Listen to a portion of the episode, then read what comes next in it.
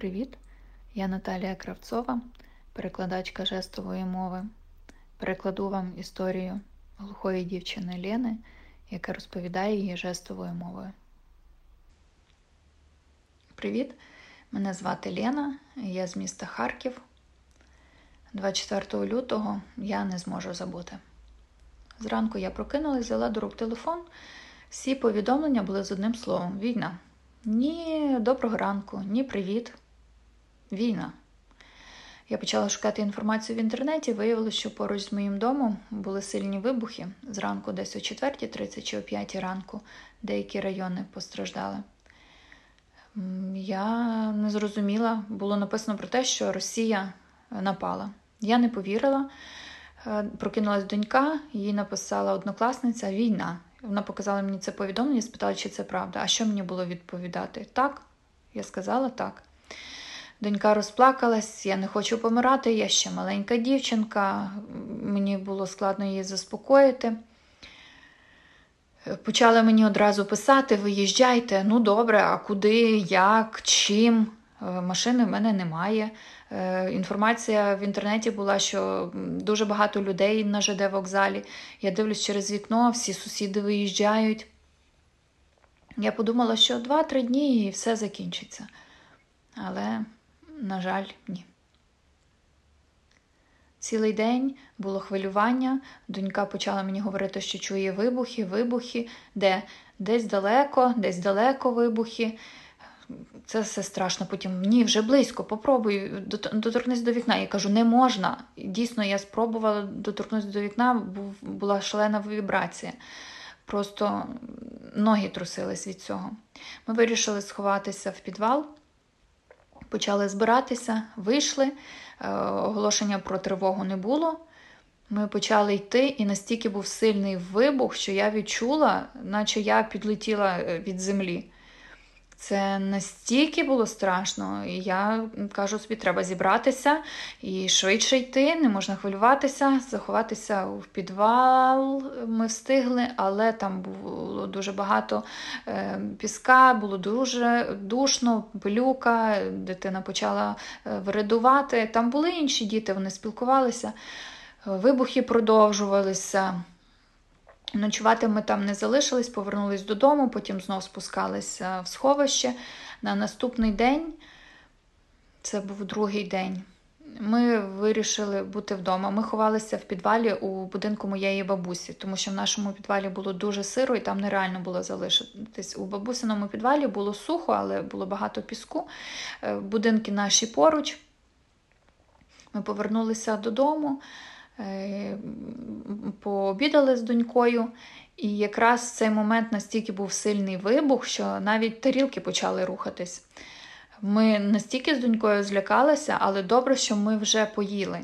Ми почали швидко збиратися, подумали, що, можливо, краще заховатись в коридорі і залишитись там. Донька почала виридувати, я не хочу до підвалу, там душно, там пилюка, е, почало все свербіти, і очі, і ніс і думали, треба в підвал спускатись чи ні. Ну, Було більше впевненості в тому, що в підвалі безпечніше, якщо щось станеться. Е, ми тільки вийшли з коридору, настільки будин... будинок трусануло, був вибух сильний. І ми вирішили швидше ховатись е, до підвалу. Знову ми перейшли вулицю, заховались у бабусиному підвалі. Знов продовжувались вибухи. Донька казала, що дуже близько, дуже близько вибухи. Це страшно.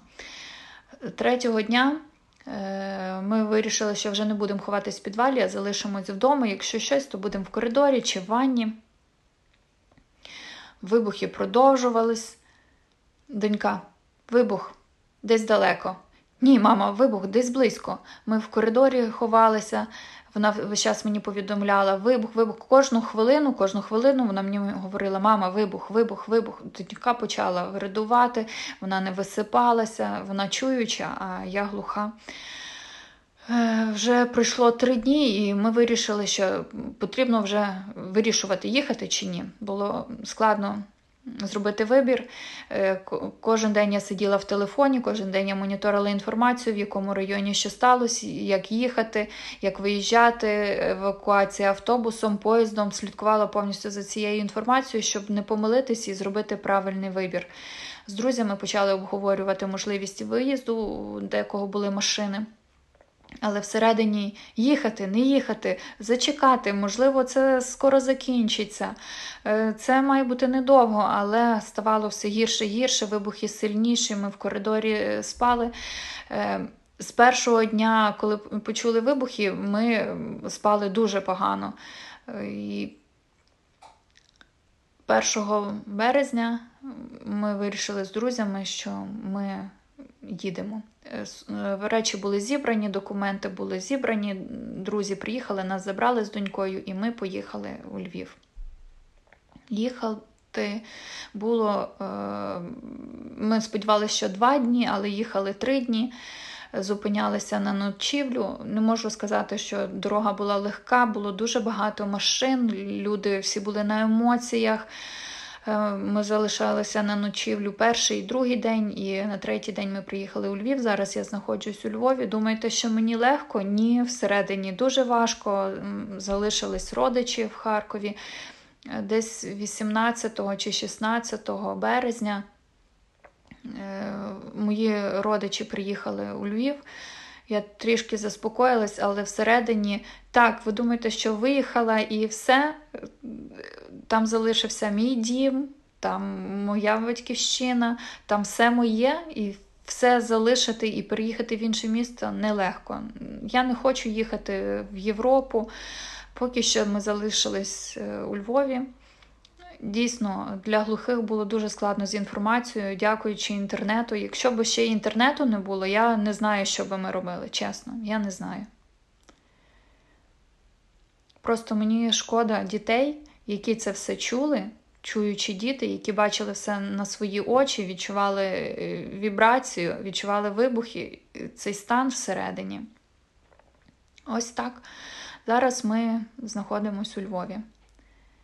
Кожен день я прокинаюсь ранок і війна закінчилась? Ні. Кожен ранок я прокидаюсь, закінчилась війна, закінчилась війна. У мене зараз одне бажання і одна мрія про те, щоб ця дурацька війна закінчилась.